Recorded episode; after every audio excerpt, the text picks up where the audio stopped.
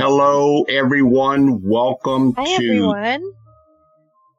So we wanted to welcome everyone to the second edition of Talk and Tech Paranormal with myself, Keith Bailey, and my host, Kelly Natalie Miller. Miller. Hi, everyone. Thanks for tuning in with us. We are so excited tonight to have someone that in the paranormal field, actually, you could just say really needs no introdu- introduction. And I say that if you were to say the words tech and the paranormal, people would pretty much know exactly who you're talking about. This person has been in the paranormal going on now, if I'm not mistaken, right at eighteen years. He's brought some of the most cutting edge type tech equipment in the field and actually documented some of the most chilling paranormal evidence I ever viewed on T V in my many years of watching shows. Ladies and gentlemen, we bring to you the one, the only, Mister Brandon Alvis. Hey, guys. Thanks for having me on. Thanks for coming, Brandon. It's nice to hear you. Hey, guys, I wanted to say, uh, you know, of all the people that that I've got to meet in, in the paranormal, and, I, and I'm pretty very much been blessed to get to meet so many people, I will tell you that Brandon Alvis is someone who is is is about as humble as you can get. Well, with all the accomplishments that he has in his time and his, you know, absolute just, I mean, watching on T V and watching some of the things that creatively he's done and the things in documenting the paranormal, it's just at his young age, uh, should even be years in advance, but he's done it. And I tell you, I'm going to have him on the show is going to be exciting tonight because I, I talked to even Kelly about this. This is literally, we're just going to make this his show, and going all the way back from his humble beginnings and some of his research he's done, where he is currently now, and even into the future. So with that, I will just, Mister Alvis, the show is yours, my friend. Well, again, guys, thank you so much for having me on. Pleasure. Uh, Keith, you've been a friend of mine for, wow, over a year now. It's actually going on two years now, which is great. Uh, yes. We've had a lot of great conversations. We've talked a lot about tech. We've talked a lot about theory in the paranormal. You know, my journey began, um, in nineteen ninety-five. I lost my oldest brother to cancer. two thousand four, I lost another brother to suicide. So that kind of sent me on my journey into this genre, into this field. And I never really had an experience per se. It was really more about, you know, having this tremendous loss in my life and trying to have to, have to cope with death at a very young age and thinking about the possibility of an ultimate transition. And, uh, before I actually ever set foot in the field, I read as much literature as I possibly could, from psychic phenomena to scientific investigation, uh, everything from Hans Holzer to the, the Warrens. I mean, anything you can imagine. And, uh, I wanted to get as much knowledge as I could before I actually stepped foot out in the field. And now I've been doing it about seventeen years now, and uh, it's been quite the ride, that's for sure. I know, and that's something I've even talked to Kelly about is is your young age and your accomplishments. Just, I, I you know, and I know there's some things that Kelly has been like, wow, yes, he, he's young, and look at his ac- accomplishments. And so I think it's really the passion that you put into it too, Brandon. Yes, like your story yes. that you shared, but that's evident in any of our communication. It's evident in all of your uh, multimedia and social media platforms is the true intent and passion that you put into it. And that's something that I know that Keith and I are drawn to, oh. you know, because it's something that, you know, we look at, you know, uh, we try to be as, as professional in our demeanor toward it as possible. And we notice that in you too. And that's something that really lends legitimacy then to what you're doing. So I think that's really admirable. Well, I appreciate that. You know, it's uh, it's a very personal journey for me. You know, it's not just about finding my own answers. It's more about the one thing that really ties us all together as human beings, and that's death and the possibility of an ultimate transition or the transference of energy in some way. There's, you know, I've always been a big believer in the theory that energy is neither created nor destroyed. The big question is, is the energy inside of us. We have neurons firing off in our brain all the time.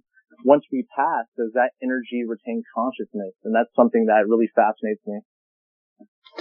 Oh, that's and that's some of the conversations we've had about, about how we'll get these intelligent type, um, you know, spirit communications. And it's like, you know, just how intelligent are they? What is it that they can see and hear and speak? And, and, and, and in all of that, you take in each little component, whether it's visually or audibly, and work towards trying to get, and I call it the most scientific approach to this field. And, and it's constantly, my head is off uh, how you stand by how you do your research and your investigations, and that you're just adamant about the fact that what you do, in fact, collect is something that is very real and a possibility, then it's something you exist with. And if not, it, it just doesn't float. And you stand by that. And uh, that's one of the things that I'm so inspired and, and, and admire. And that's that's Brandon Alvis, I mean, to a T. You know, I've been very lucky to work with some brilliant, you know, doctors, you know, medical doctors, scientists, engineers, people that are from various technical industries that have really helped me remain grounded in scientific principle and logic. And that's really something that I've been, you know, blessed with, and something that really helps me push the field forward in my way, you know, and trying to do my part and trying to take us out of the shadow of pseudoscience and really to be taken seriously by other industries. And that's something to me is very important. And I've worked with Doctor Harry Clore for many years, over a decade. He's the only person in history to receive two PhDs simultaneously in, in any discipline. And he received that in physics and chemistry from Purdue University. And that's someone that's been uh, a close colleague, one of my best friends, and someone that helps me remain grounded. And I want to do my part in trying to be taken seriously, not only to really look at the fact that we've explored the ocean. I mean, not to its extent. We've explored space, not to its extent. But I think that next final frontier, you know, years from now, will be uh, life after death, and the, the transference of energy and the possibility of us retaining consciousness. And again, that's something I take very seriously, not only from my personal experience, from the loss of my brothers, uh, but also something that I think that we have to step out of that entertainment aspect, which we see so much now. We have to really step outside of that and look at, what are we trying to accomplish? What are we trying to do? Are we trying to fulfill our own belief system? Are we trying to fulfill our own prophecy? Are we trying to be taken seriously and find answers? And that's something that really drives me to this day. Well, that's such a good point, because, you know, when, when we stop and think of when the word even paranormal gets brought up, there, there, there's certainly these days seems to be um, a couple of different, you know, thoughts on that. Uh, there's, in fact, those who are very much by the accord of how they do their approach is, is by basis of more professional and scientific and very, very stringent type, you know, guidelines of how they do that. And then there almost seems to be another that, that knows that may be, very well be the case, but they have their own spin about how they want to do the paranormal. And do you think it's something, you know, that's a, a great point with that, is that do you think it's something that you see the paranormal in the future as it's something that we're going to have to come to, literally come in the room and sit down and say, this, if we're going to be accepted by these other fields out there, the science, the medical, and be accepted, what is it that we're going to have to finally realize, okay, this is the path we're going to have to take? What's your thoughts on that, Brandon? Well, we're going to have to adapt uh, ethics, standards, and protocol and methodology into this field. Um, we have to really not watch the T V shows that are out there, which are, you know, fantastic for entertainment purposes. There's nothing wrong with watching the shows and being curious about that. But if we want to be taken seriously by these other technical industries, we really have to adapt ethics, standards, protocol, and methodology. We have to come to a consensus in some way, um, especially from the guidance of these other technical industries, that we have to do things in a rigorous manner. We have to do this in a very particular manner. And if we don't come to that, um, we're just going to be chasing our own tail, and we're going to be, you know, laughed at in a sense. And I hate to say that, but it's just the truth, because, I mean, you see so many of these shows that are out there, which are the same shows, just dressed with different names. They're out there using this goofy garage tech that is built purely for false positives, built purely to fulfill their own belief system. But if we want to really collect data uh, and empirical evidence, we really have to look at this from a point of view from other technical industries, and really take their guidance and really take their um, thought process and really adapt that into our field, and which we could do very easily. It's just a matter of swallowing our ego and our pride and really trying to step out of the shadow of pseudoscience. Well, there's that whole thing. We bring up that word in pride, and, and there tends to be those that defend it to the very end of of, of the having their own thoughts. But, you know, I, I did I actually did put out a post recently that says that to me, paranormal investigation is days and hours of minutes of pure boredom interrupted by seconds of pure adrenaline. And, you know, those moments are the ones we live for, that that very good Class A E V P, that that moment where yourself, you've been there and you were able to document an actual, you know, uh, apparition or something on camp right there. And to know, wow, that's something that's compelling. You know, this is what we, we do it for. But uh, so, you know, go ahead, Kelly. I, excuse me. I was going to ask Brandon, too. Do you think, kind of bouncing back to your other point then, um, kind of about, you know, looking at all these shows and, um, you know, the different types of things that are out there. But overall, you know, some of them are, as you said, just kind of re- people renamed and and uh, going about it that way. But do you think the abundance of different platforms now could be um, either advantageous, really, or disadvantageous when it comes to building that legitimate community? Like I was thinking, you know, people may, I've I found anyway from different um, people and presences online and and d- checking out different shows and, and different authors and whatnot, that I'm finding that there's more of a resurgence of people who really want to do this with some legitimacy and some uh, sense of of true passion. And I so I see, you know, I see it like kind of that division going either way, you know, that entertainment sector or those who are using this as truly a, a one of many platforms to kind of find other like minds who take it just as seriously. Do you see that as well?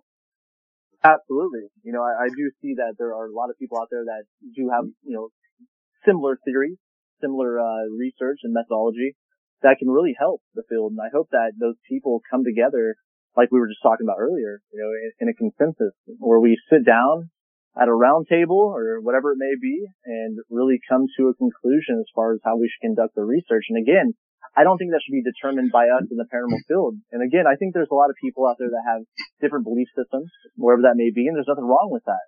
But we do have to adapt this strict protocol and methodology that would be, you know, very much guided by technical industries that are currently not involved in the paranormal community. And once we have that moment and we sit down and say, hey, look, we have a genuine curiosity. We want to find data and empirical evidence, pure truth, not going out there to be scared, not going out there to make a show, uh, really going out there and find proof, uh, or, you know, what we believe to be proof that can be scrutinized. That's something we have to, you know, look at and something we have to try and, you know, you know, rally people around. And the moment we do that, I think that we can be taken a lot more seriously. And hopefully that day's coming very soon. I, I sure hope. I hope so as well. Is there, is there a, kind of a, a, on a smaller scale, a pointer that you would advise to those with independent groups that would help work toward this goal? Is there something that you could, you know, uh, kind of depart upon them that they uh, would have as kind of a starting point in order to create these basics that you talked about?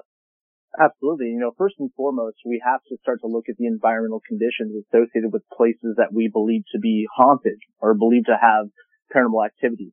Uh, we can't just go in there with a S L S camera, an obelisk, a spirit box, and have these random things happening that really don't add up to data or really add up to empirical evidence. We have to go out there and look at every natural aspect first and foremost, and see what is natural versus something we can explain first off. And, uh, unfortunately, you don't see a lot of that. Uh, you see people going out there that are buying these devices that are made, uh, and sold for a lot of money because they've been on television and they're being used to create a forty-two minute television show that will drive a narrative to make sure people tune in every week. But if we really want to, you know, get to the crux of the whole thing and really understand what's natural and what's something we can't explain, we have to look at every natural explanation first and foremost. And you don't see a lot of that these days. So I would say go out there, study the environmental conditions of a location, see what is something that could be naturally explained, say high E M F to natural infrasound that is messing with someone's temporal lobe activity, that is making them feel like they're experiencing something they think is paranormal, but at the end of the day, it's actually something very uh natural that is making us feel a certain way. Not only that, you think about the fact that if we are, say you're going through a stop sign, the way the human brain works is that we want to recognize patterns and we fill in those blanks to ensure us that we're going to do something that is correct in our own process, our own thought process. So say you see a stop sign and you have the S and the P at the end of the stop sign, right?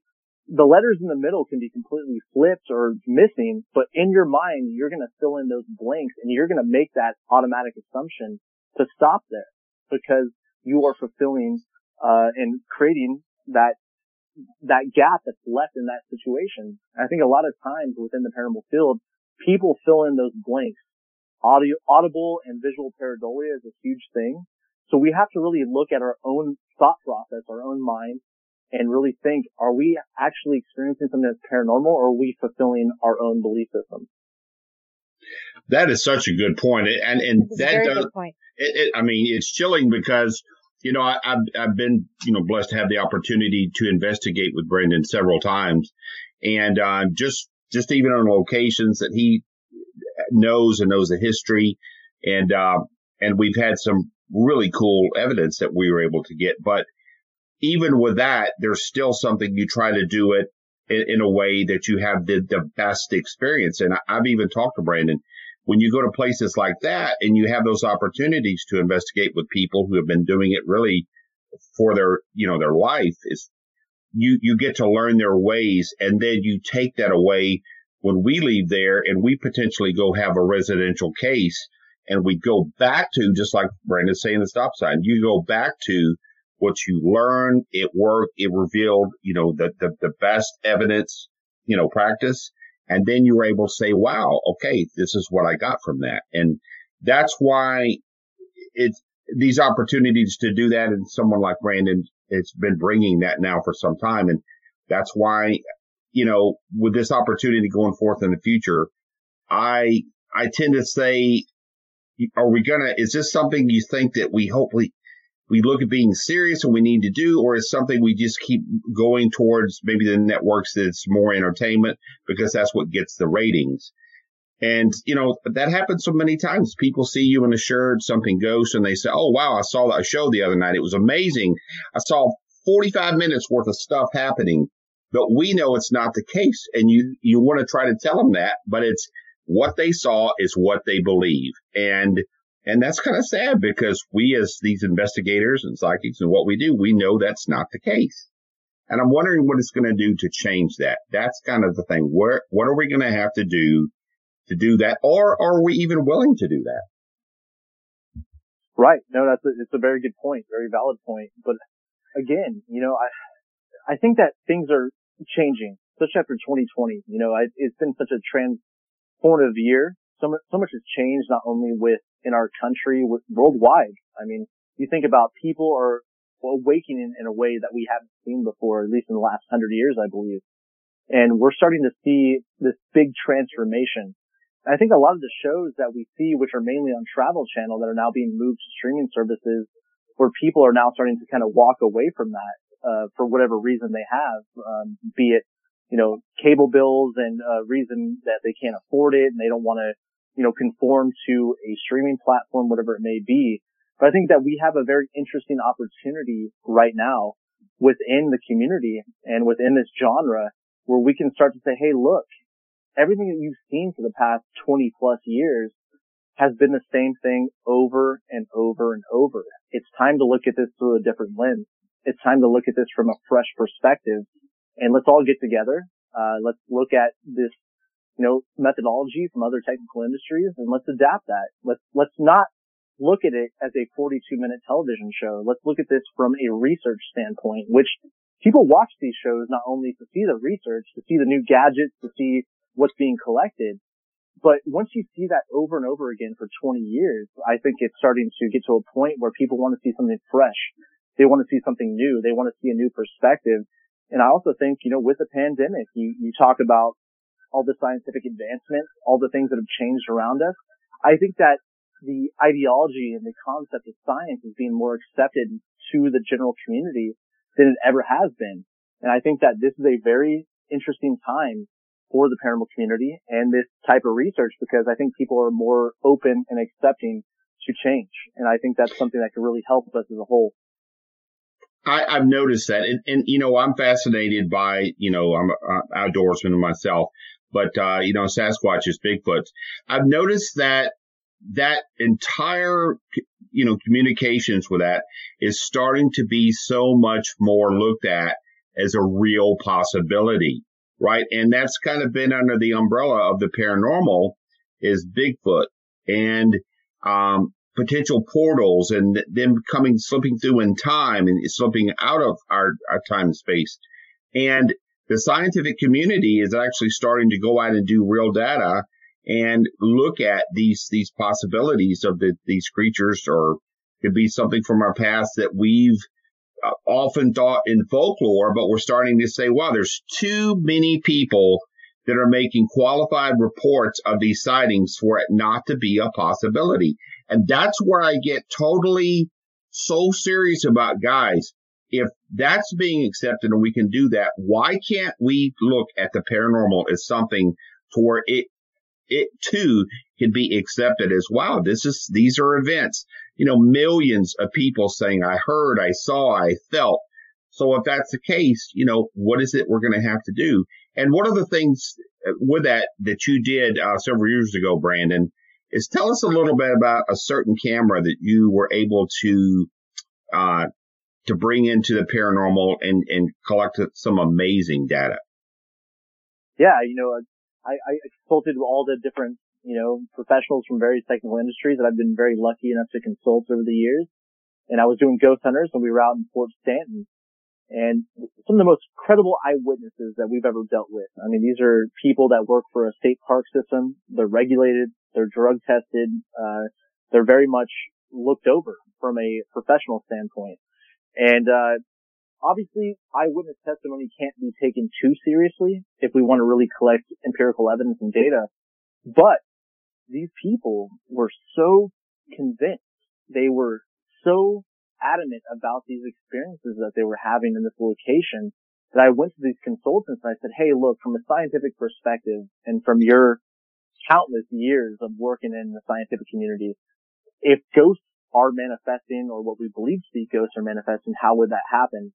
And the theory of photon events were thrown at me. And that's something that's been observed by NASA and observed, you know, through space exploration for many years, also in other avenues as well in the scientific community. So I was provided a camera called the E M C C D camera, which is an electron multiplying camera that is used mainly in the digital imaging scientific community to record single photon events. And what photon events are, are these are light events that typically are not seen by the human eye. But not only do these light events take place, they carry electromagnetic radiation, E M F, and frequencies. So I took this camera into the one of the first federal tuberculosis hospitals in the country.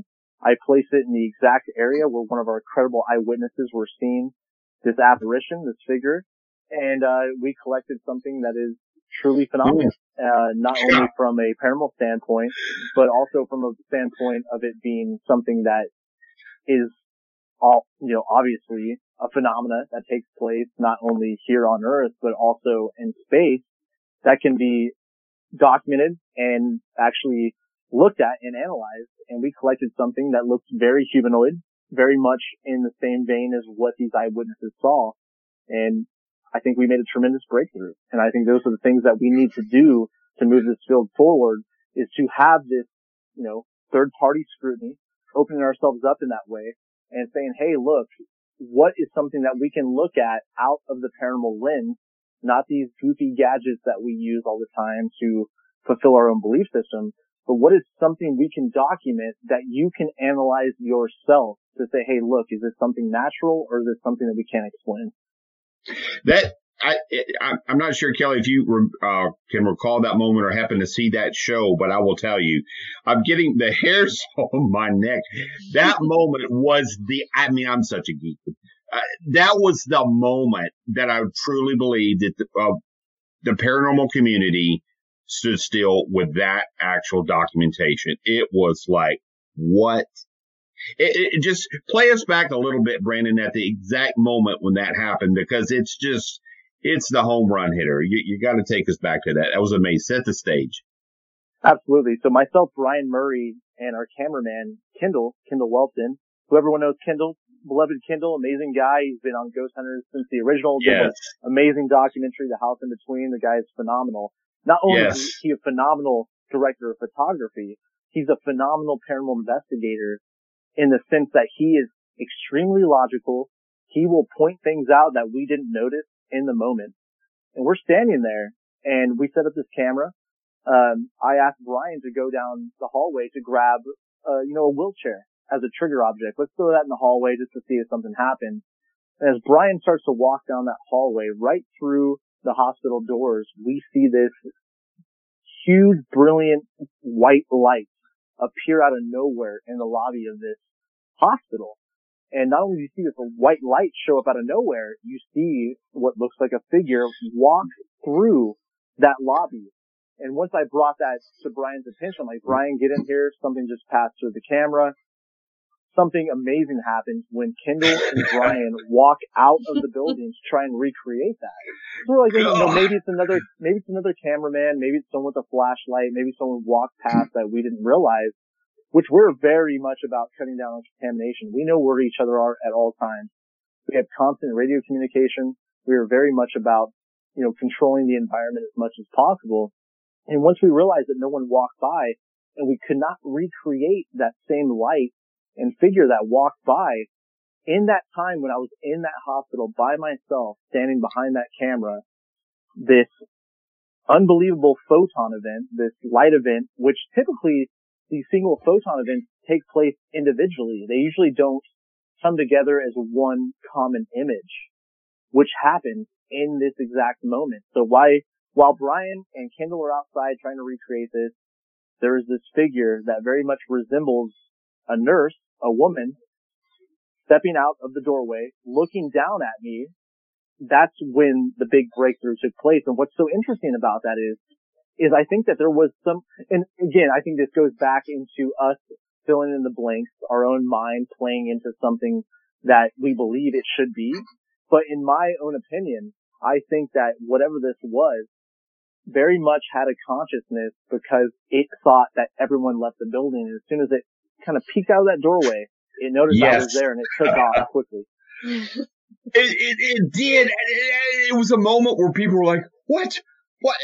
Play that, play that back. I, what? And, it, it, and even, I remember the moment when you were able to get Grant there, and then you and Brian and, and Grant, you walk down there, you're like, okay, this is just a wall. Okay, it's a wall.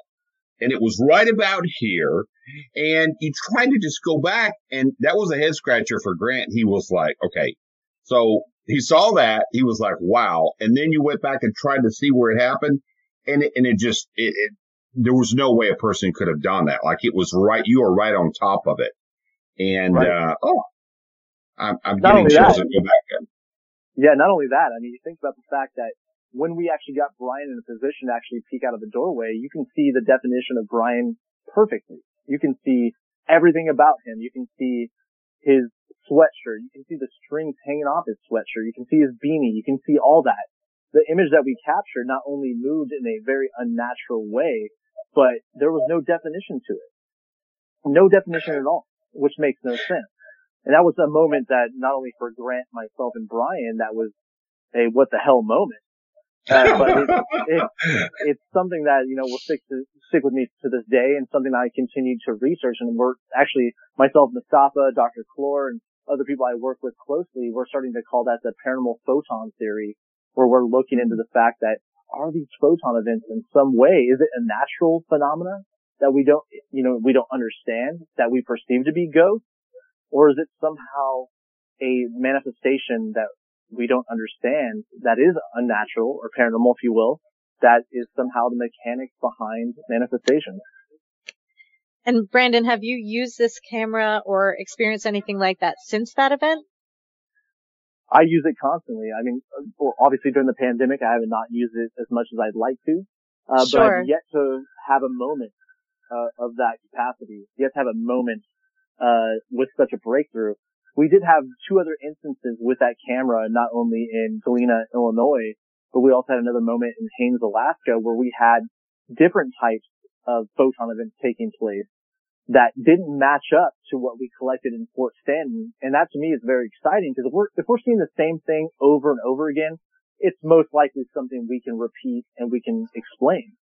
But Correct. The fact that we've had three moments with that device that we can't explain, that have all come across as different types of, you know, manifestations or different types of, um, different types of uh, data collection.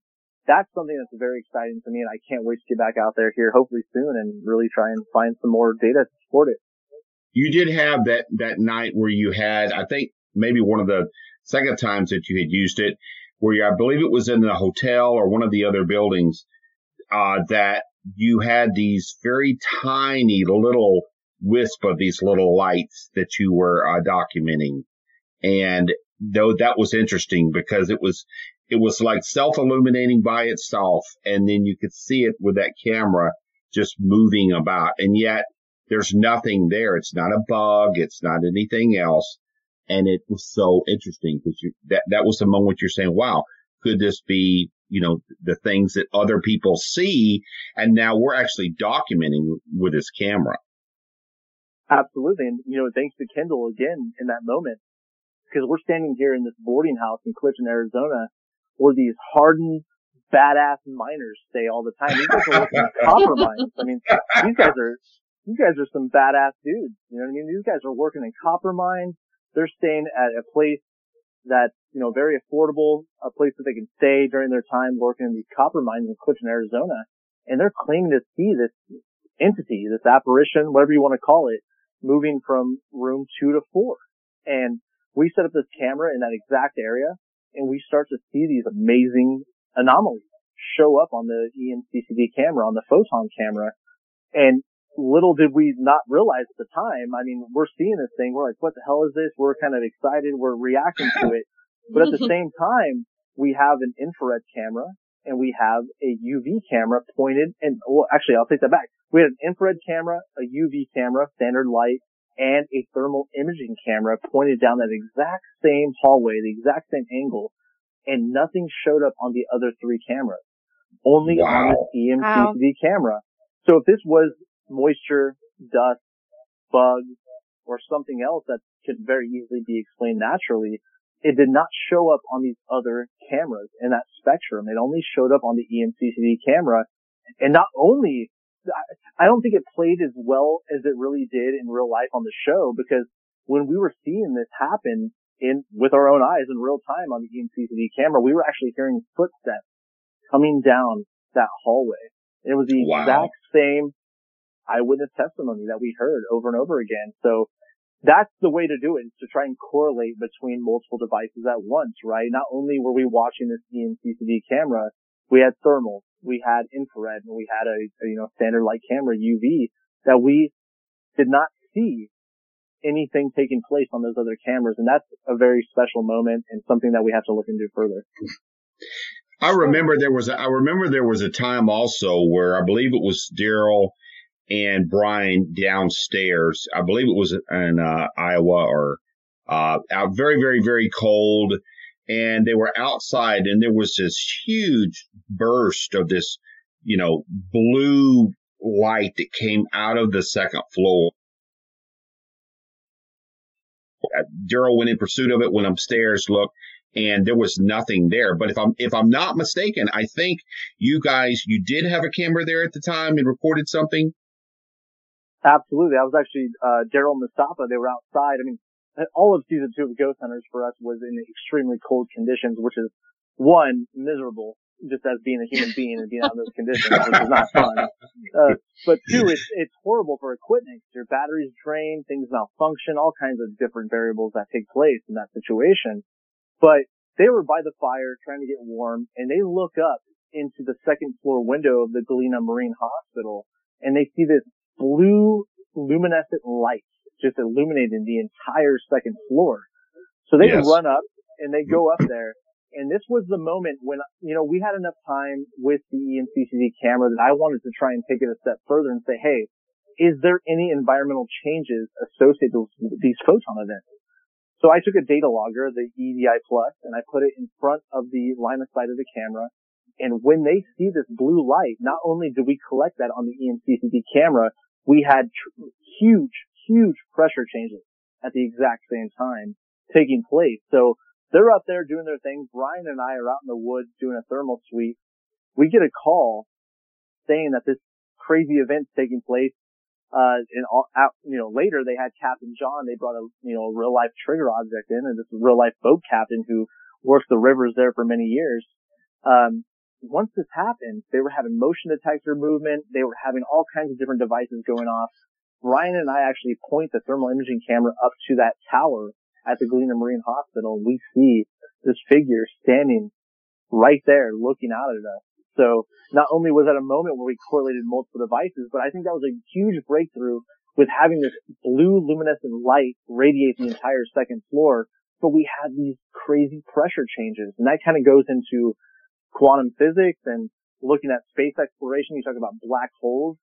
You have this amazing photon events and lack of photon events and pressure changes in space constantly, and that's something we're yes. looking at all the time, but we actually observed something very similar in a location that's reported to be haunted. So is it something naturally that we just don't know? Is it something that we have to look into further from a scientific point of view, or was this, you know, genuinely something we can't explain?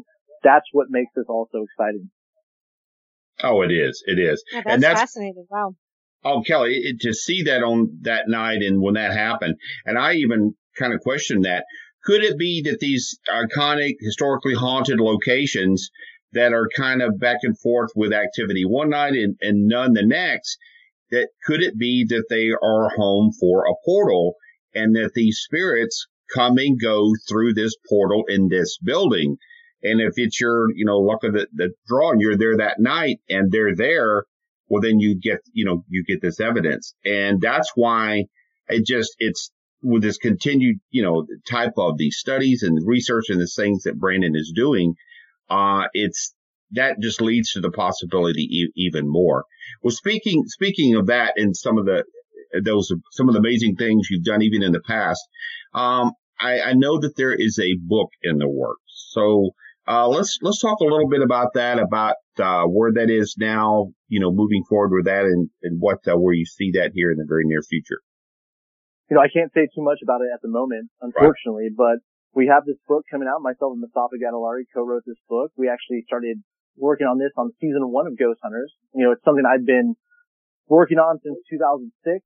It's something I take very seriously. You know, again, I've been very lucky to work with these various, uh, professionals from technical industry, who really helped me, you know, put together a methodology, uh, protocol, ethics and standards, all these different things that they use within their field on a daily basis. And I approached Mustafa, who's a very good friend of mine, as Keith knows. Keith knows that very well. Mustafa and I are very close. We're yep. best friends. Yep. And, uh, we have very, you know, we're very like-minded in a lot of ways, not only through pop culture, but through research as well. So him and I, I went to him. I said, hey man, let's do a book.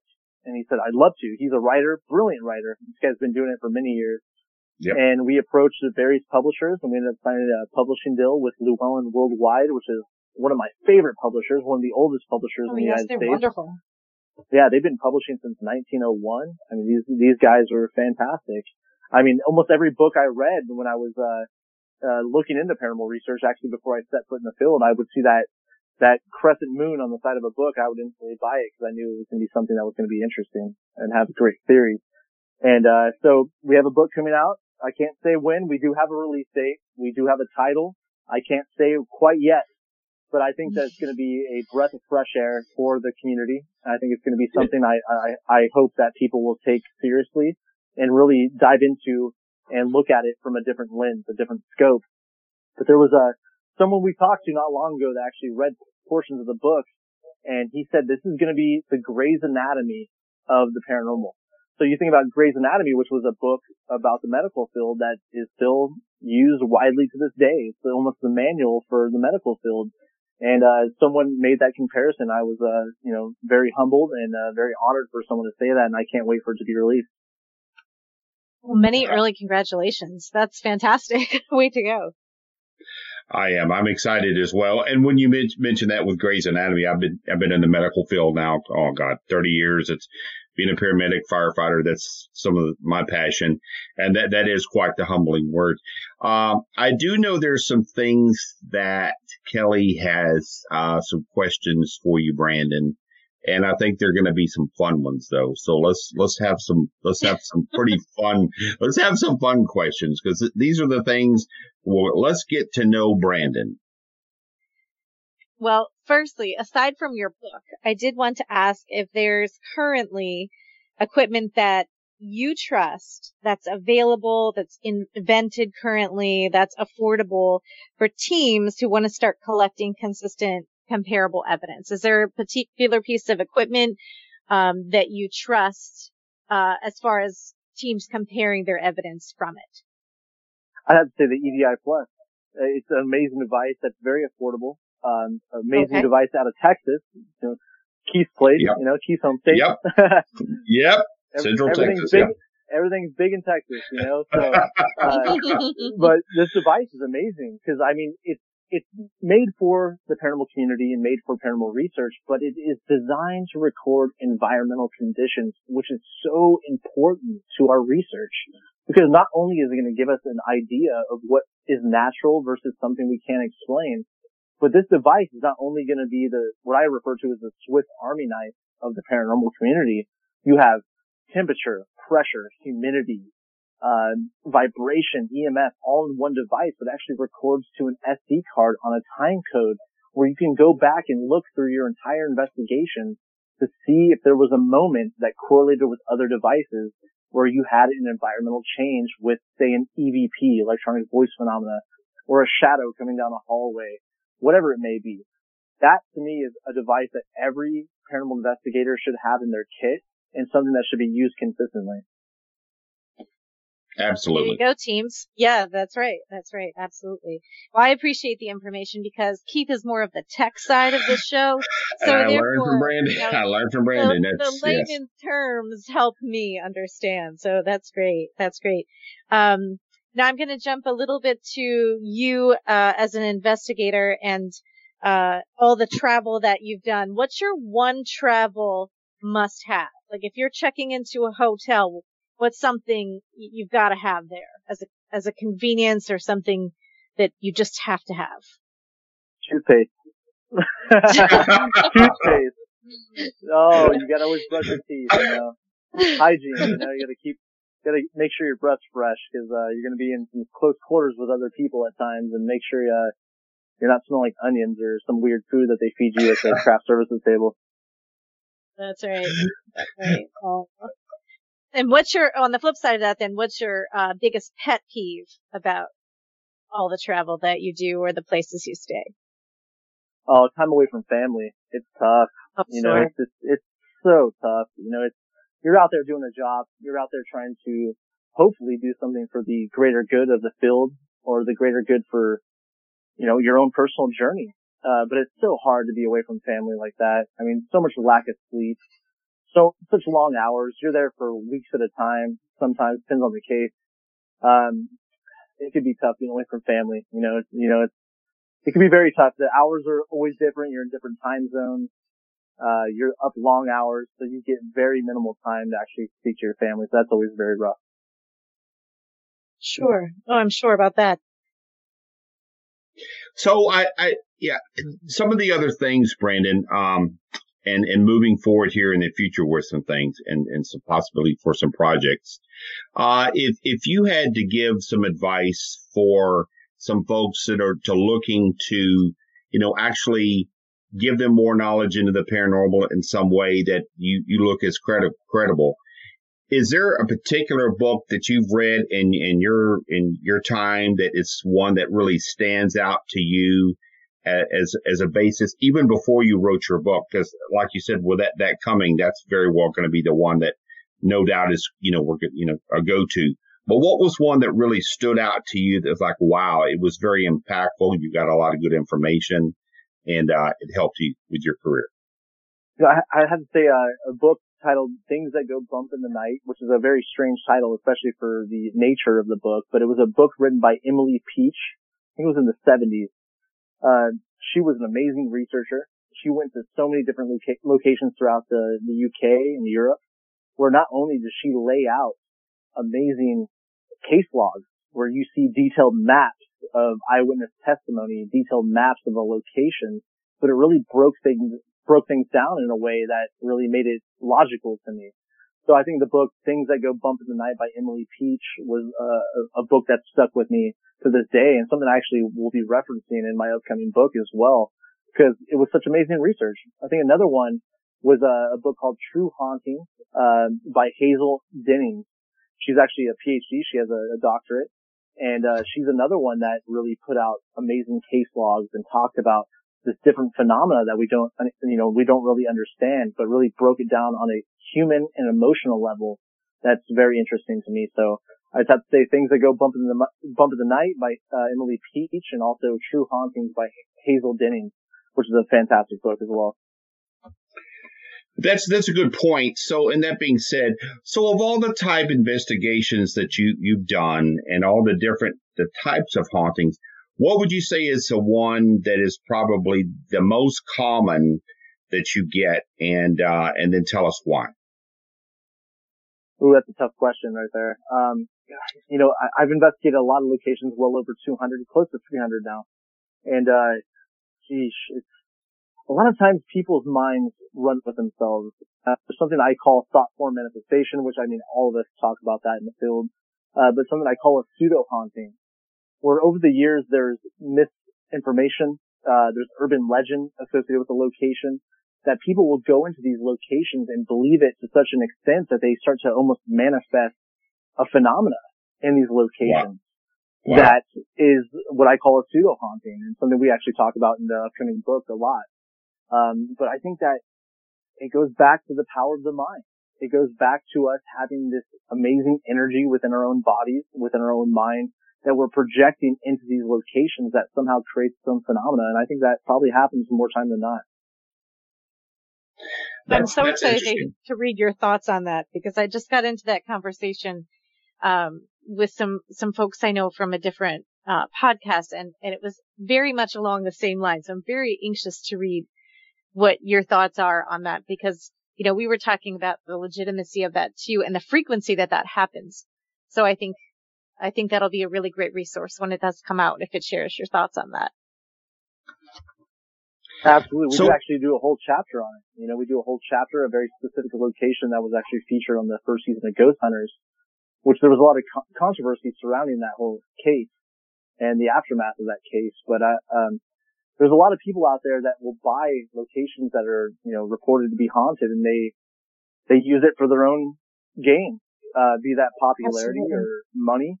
And, uh, they, they manifest their own belief system in that location. They make thousands of people believe the same thing. And that's a very dangerous thought process.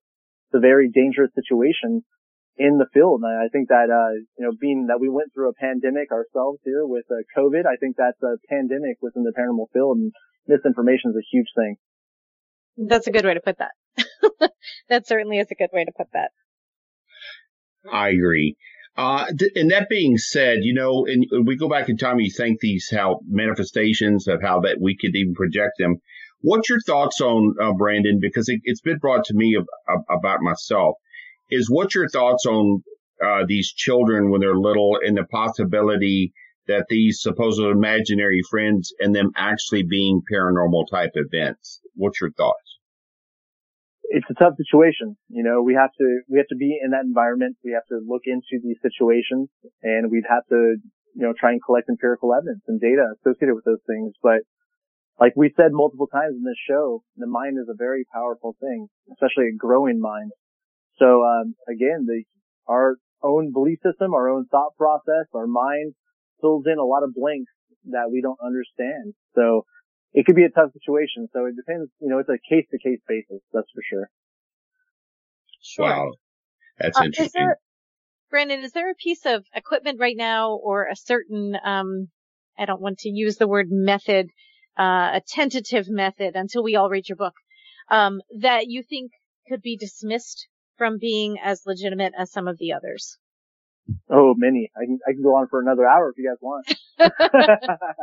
Start yeah, talking. Okay, well, just yeah. give us your top two or three.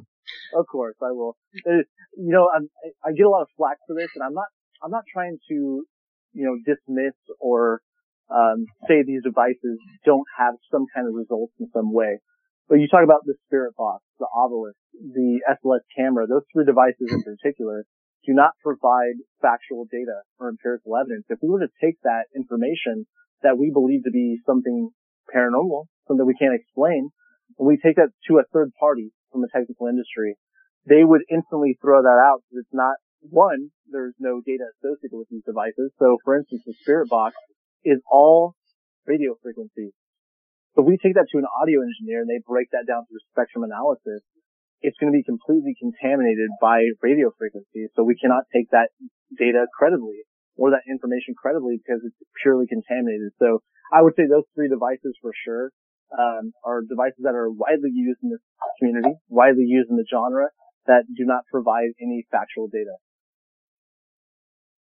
Okay, that's a really good suggestion to all those listening with their own teams and just getting into investigating kind of some devices that that you feel that there's a better substitute for, as you had mentioned. So I appreciate you listing that for sure.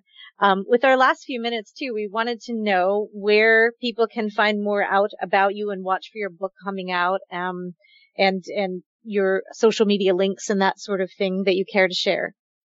You can find all of it at Brandon J Alvis dot com. It has everything that I'm doing currently, everything I've done in the past, as well as all my social media links. I've been taking a, a nice social media detox here over the past week or two. Good for you. Uh, to, to get back to reality and uh, get back out of the negativity of the, the paranormal community, the genre that we all love and the genre that we want to be part of. But uh, you can find it all at Brandon J Alvis dot com. And do you have any ev- events coming up here post-COVID that you know of? I do have an event with the Dark Zone coming up. It's going to be a live stream event for three days here at the end of March. Uh, we'll be doing it in Hollywood at L A P D Precinct eleven. Uh, myself, Susan Slaughter, and Kristen Lumen will be there, and we'll be looking into some of the uh, Hollywood history and the some of the true crime aspects of that location. So I'll be doing that with the Dark Zone here at the end of the month. Oh, that sounds fascinating. I'll have to tune in for that for sure. So, and I have one final question, Keith, before you wrap up. This no, go ahead, go ahead. Go ahead. This absolutely. One. I have to know what Brandon's road trip investigation snack is. I have to know. Oh, man. Uh, that changes by road trip, I would say, probably. Oh. But I, I, I do love uh, the, the Ruffles jalapeno lime chips. Those are always fantastic. Always fantastic. That's why you need the toothpaste then, right? So absolutely, that's a stocking stuffer for Brandon, folks. If you're looking to send a little love for Brandon, we, you, you've got that, and and I will tell you. So you know, Brandon, I, you know, me and Kelly had, have been looking forward to this show for some time, and um, you know, I've told her many times she's heard of uh just what kind of person you are. I, I know she hasn't got to meet you yet, but that's that'll that'll change this summer. Um, and I wanted to just briefly, just the last question I would say is, what do you think we as a paranormal community could do to make things a little better in, in the paranormal? What, what would you think wrapping up the show? Well, get rid of the negativity. There's so much negativity in this field, man. I don't understand. You know, maybe it's the climate that we live in now, you know, with the pandemic and all the shows that we see, but there's just such a nasty attitude with people. And I just don't understand it. You know, that's a big reason why I'm taking the social media detox. I never in a million years or in my wildest dreams would have guessed that some of these television personalities would talk to their followers the way they do through social media. I'm shocked by it. I'm shocked. And You know, I recently made a statement not long ago, uh, a couple weeks ago, about, you know, some particular people that just, they speak so poorly to these people that are genuinely curious not only about their shows, but about what they do. So I think getting rid of the negativity, not only thinking, one, everything's a demon, everything's negative, everything's evil, but don't talk to people that way. We can all have a difference in opinion. We can be adults about the situation. We can all have our own belief system, our own, our own thought process, our own ideas without talking down to people. So I hope that, you know, whoever listens to this, and I hope some of the T V personalities that they listen to this, which I, I'm sure some will, uh, stop talking to people like that. It's, it's unnecessary. It's, it's wrong. Just let's, let's all respect each other. We can have different thoughts. We can have different ideas without being rude to each other. And that's certainly yeah. elevates the standard of all of this, Brandon. So we are very, very grateful that you would spend some time with us this evening, and thankful to everyone who can tune in with us. And uh, thank you for coming on and, and spending the night with us. Thanks, guys. It's a pleasure. No, it's been great. Thank you, guys. I, I tell you, it has, Brandon. And uh, the things coming up for you in the future, and folks getting to, you know, to meet you there, it's going to be amazing. Folks, as we always say, me and, and Kelly, you know, love and light just feels right. You know, be kind to a person today that they may need to be kind to you tomorrow. And uh, we are all in this field to help people. And if we're not, then maybe we need to look inside ourselves and think why we ever got into this field. Because it truly is about pushing the field to help people, gain that knowledge to better help them, and even in the future, mentor to other people who are coming into the field. Uh, I would say with that being said, thank you, Brandon. Another uh, amazing show, Kelly. I'm so excited for the future brings. There are some amazing things happening with us as well. And Brandon, we will be seeing you out on the road very soon, my friend. I, and I'm looking forward to it, I will tell you. Again, thanks, guys. It's a pleasure. Okay, guys. For myself and my host. Good night, everyone. Thanks for tuning in, and we will talk to you in two weeks.